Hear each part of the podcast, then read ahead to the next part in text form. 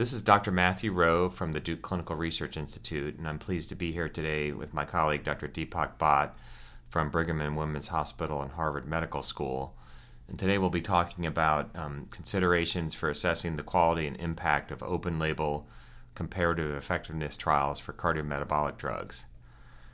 So, Deepak, thank you for joining us today for this podcast. Uh, I think there's clearly a lot of interest in uh, the cardiovascular community of uh, comparative effectiveness trials to look at uh, drugs within the same class of important medications that recently have been shown to have great benefit for our patients, such as diuretics, uh, antiplatelet agents, lipid agents, SGLT2 inhibitors, and others.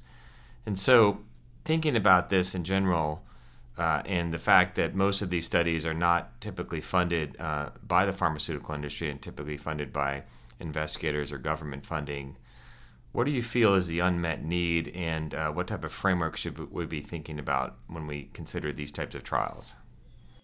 Well, this is really a great question that you've posed, and an extremely important one, given that there's a lot of new drugs, and though not today's topic, even devices like mechanical support, but you mentioned drugs like the SGLT2 inhibitors, NOACs, antiplatelets, where there's several drugs in a class, several trials showing each individual drug is highly effective, but then uncertainty about which is the best one to use for patient care.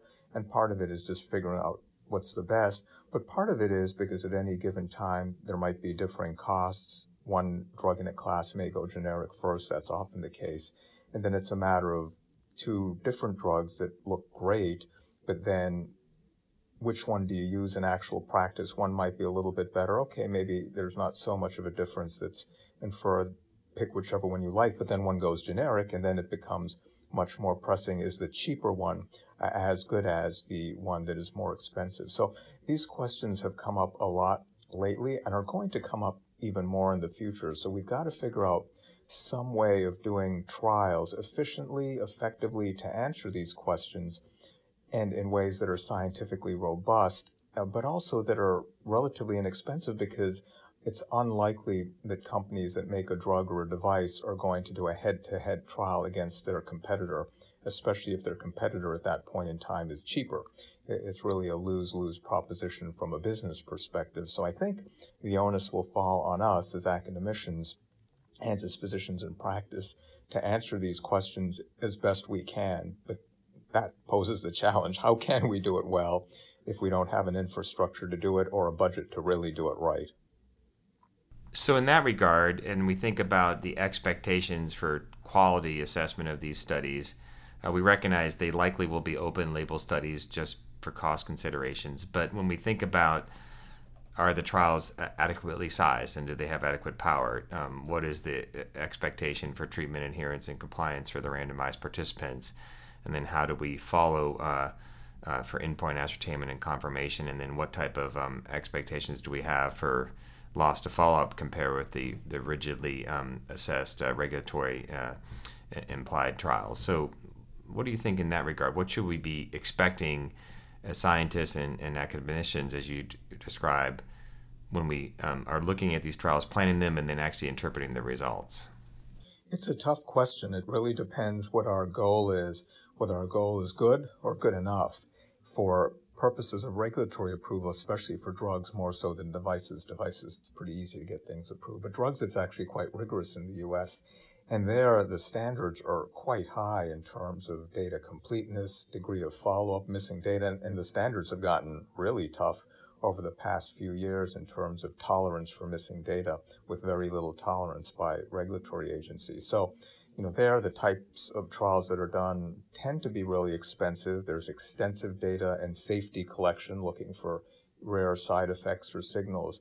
That's very expensive and wouldn't be practical to test the many questions that are out there. So I think if we're willing to accept it, there may need to be two standards of evidence. One would be the really high bar, say to clear a new drug that's a novel mechanism of action, might have some weird, infrequent, unknown side effects there, probably you want a large long-term trial with excellent data capture and perhaps some degree of the onerous adverse event reporting that we all hate.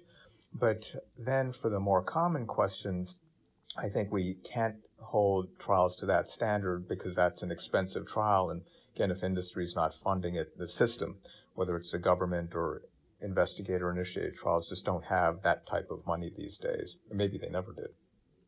And in that regard, uh, you know, one of the key questions is do we need randomization or can we look at comparative effectiveness studies uh, that are in practice more from an observational manner? I think, you know, any data is usually better than no data. Uh, sometimes that's not true. If it's particularly a poorly done study, it can backfire with misleading results. But uh, given the choice, I think randomization is preferable. I think lack of randomization for sure will, whatever the results are, leave it open to criticism. And a lot of times that criticism is legitimate. That is, there's all sorts of biases that can creep in and confounders, and no amount of matching or propensity matching can completely eliminate that. Sometimes it's the best we can do. That, that just recently happened, for example, with a comparison of various mechanical support devices where industry is unwilling to fund any type of randomized data that's meaningful today. But uh, in terms of you know what you're really focused on the cardiometabolic space there i think there's enough patients there's enough different combos to test there's enough clinical equipoise for many questions that it should be fine and easy to randomize and by easy i mean you know relatively speaking it's never that easy to randomize but but we could try to make it easier and in fact i think we have to in this country otherwise other regions of the world i'm thinking of the swedes you know are already doing this type of randomization within their registries. So, you know, we need to catch up quickly or we will lose our preeminence. By we, I mean the United States uh, on the global stage in terms of clinical research. So, you know, I think these sorts of simple randomized trials are really essential. And so, looking at a use case, uh, and then uh, for a study that recently completed, and then other studies that are ongoing, specifically with respect to the U.S. perspective, like you described, there's been a lot of um, controversy about the ISAR React 5 study that was published um, recently and presented at the ESC meeting a few months ago, uh, conducted in Germany by the ICAR group, evaluating prasugrel versus ticagrelor as oral P2Y12 inhibitors for the treatment of patients with acute coronary syndromes. So, in that fashion, what do you think about this study and what type of lessons have we learned um, in, in terms of the broader context that we're dis- discussing today? Good question. I'm, I'm actually not 100% sure what we learned from that study, and, and I don't mean that in a pejorative sort of way. I mean, I commend the investigators for doing a study that neither of the drug makers was going to do because no one wanted to take a chance of having their drug lose. So eh, when industry is not going to do the studies, and, and, I don't necessarily blame them. Why would you do a study that could only show that your drug is worse? It's, I don't think it's evil or bad on their part. I think it's just that they're a business, and so they're not going to answer every question that a physician in practice might have. But you know, the, the challenge with that particular study, you know, if it had shown that the two antiplatelets compared were, you know, essentially similar in performance, that would have fit, I guess, our preconceived notions and you know, people would have been happy and, you know, one of the drugs is going generic, so use that one. It's pretty simple. But the problem is that the results actually were very unexpected, showing that one antiplatelet was way better than the other one, a degree of margin that really exceeds what, even if it had been a placebo controlled trial, would have been observed. So it was really hard to understand. Now, that's the problem. It, it, it, makes it a bit uninterpretable. And one drug's cheaper, so you might, and that drug once, you might just say, great, that's a terrific answer. And, and, that's an easy interpretation, but the other drug that lost was shown to have a mortality benefit in a separate, properly done randomized clinical trial. So that creates a real tension for the physician. Should I believe this trial, which, you know, gives a result that makes uh, life easier in some respects, use the cheaper generic, or should I, you know, fight to use the more expensive one that looked inferior in this trial, but that other really rigorously done trials or, or uh, another rigorously done trial showed a mortality benefit? It, it, creates a real tension in terms of what the right thing to do is for the physician. And the, the trial is just hard to interpret. I, would almost go as far as to say uninterpretable because I don't know why there's this massive benefit unexpectedly seen for one drug versus the other. Could it be some sort of bias on the part of the investigators? Possibly, but I'm not really sure what systematic bias there'd be. But that's the problem with open label trials. You can't ever figure out if there is some sort of bias. And there's usually biases going in both directions, and it's hard to know if one predominates. And, you know, there were issues in terms of differential rates of adherence and patients coming off study drug at different time. You know, was that the reason? Well, if that's the reason, that might be legitimate. I mean, that's sort of a clinical effectiveness study because if in real life one of the drugs isn't as well tolerated, patients really aren't as here adherent because of side effects, then that's kind of legitimate actually uh, to count uh, against that drug.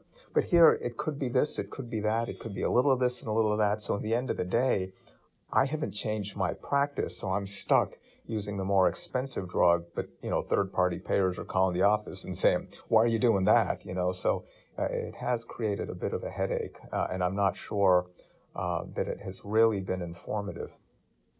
Sure, and I think you know we recognize that that trial enrolled about 4,000 patients, whereas the pivotal studies that led to registration of both prasugrel and ticagrelor compared to clopidogrel enrolled between 15 to 18,000 patients, and so you have to expect that the power to really uh, demonstrate uh, a difference between the two drugs was really um, diluted in a trial that was about the fourth the size of the pivotal studies.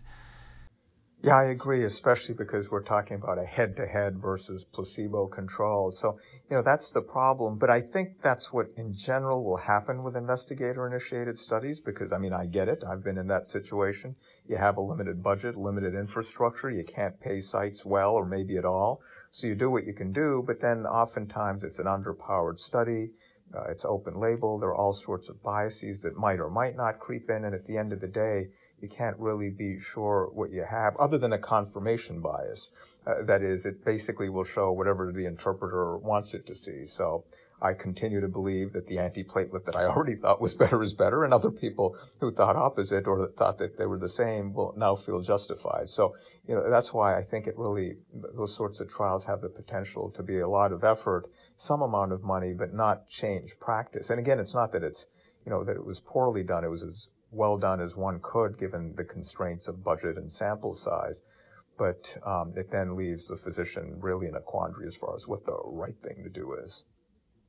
So, in that context, we have two studies that are ongoing right now, solely in the United States the adaptable study uh, evaluating low versus high dose aspirin in chronic uh, atherosclerosis, and the transform study evaluating furosemide versus torsemide in patients with chronic systolic heart failure uh, the first is uh, sponsored by PCORI, and the second is sponsored by the NIH.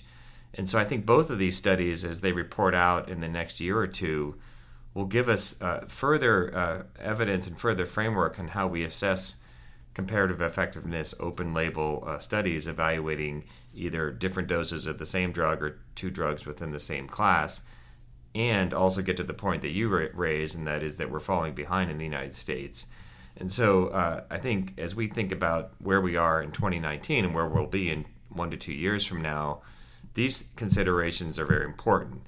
And so, on the last point, from your perspective, Deepak, how should practice guidelines committees from the professional societies evaluate these studies? It's a great question. I think you can't necessarily implement them the same way that you would, you know, a, a regulatory grade trial. But I also think it depends on the question. And I hate to say it, but I think it depends on the results and, you know, how much sense they make in a Bayesian approach. That is, does it fit in with everything else?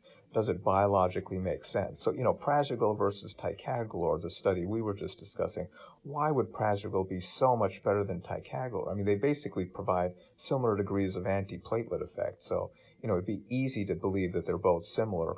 If you believe the Plato mortality reduction as I do, then why not think that ticagrelor might be better? But it would be odd and unexpected to think prasugrel would be so much better than ticagrelor. Though it's once a day instead of twice a day, it doesn't have dyspnea as a side effect, so it's not inconceivable. But then the large margin of benefit that was seen, that seemed implausible. So, you know, it's a different story with adaptable. You know, there it's two different doses of aspirin, and I'm not sure right now that there's so much bias in the way that a physician would implement it. Again, open label, there could be. That's the challenge. But, but to me, there, I guess I'd be happy with whichever one wins. Uh, just because I don't really see investigators or patients uh, being biased. I mean, there's real equipoise there. I don't think there's passion there in terms of, you know, which dose is the right one, as there is around the prasugrel ticagrelor question to an extent. Same with the, you know, torsemide, furosemide sort of thing.